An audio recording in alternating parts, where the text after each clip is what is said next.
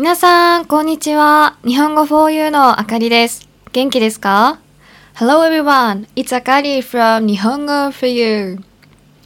この数ヶ月、ディスコードのグループレッスンでいろいろな話題について話しているんですが、少し前に話した内容が興味深かったので、今日はそれについて話そうと思います。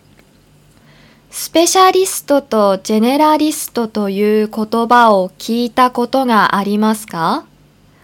カタカナだと元々の英単語を推測するのが難しいかもしれませんね。スペシャリストは自分の興味や知識が一つの分野に集中している、いわゆる専門家。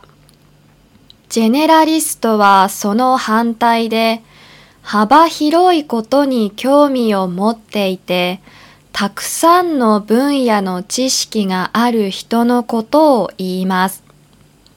レッスンの中でどちらになりたいかを聞いてみたところ、ジェネラリストになりたい人の方がスペシャリストになりたい人より多かったんです。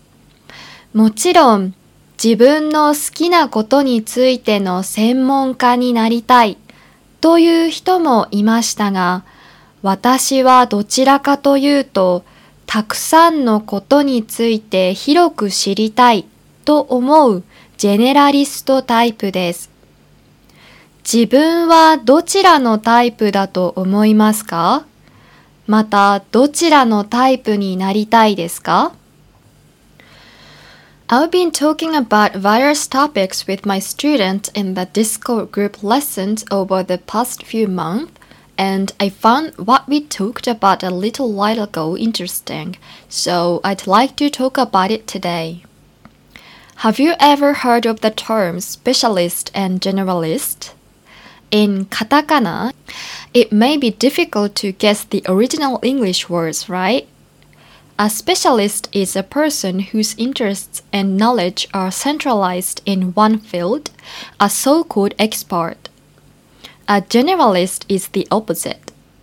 He or she is a person who is interested in a wide range of things and has knowledge in many fields. When I asked students in the lesson which type they wanted to be, there were more students who wanted to be generalists than those who wanted to be specialists. Of course, there were also students who said, I want to be an expert in what I like. But if they had to say which type of person they really are, they're more of generalist who wants to know broadly about many things.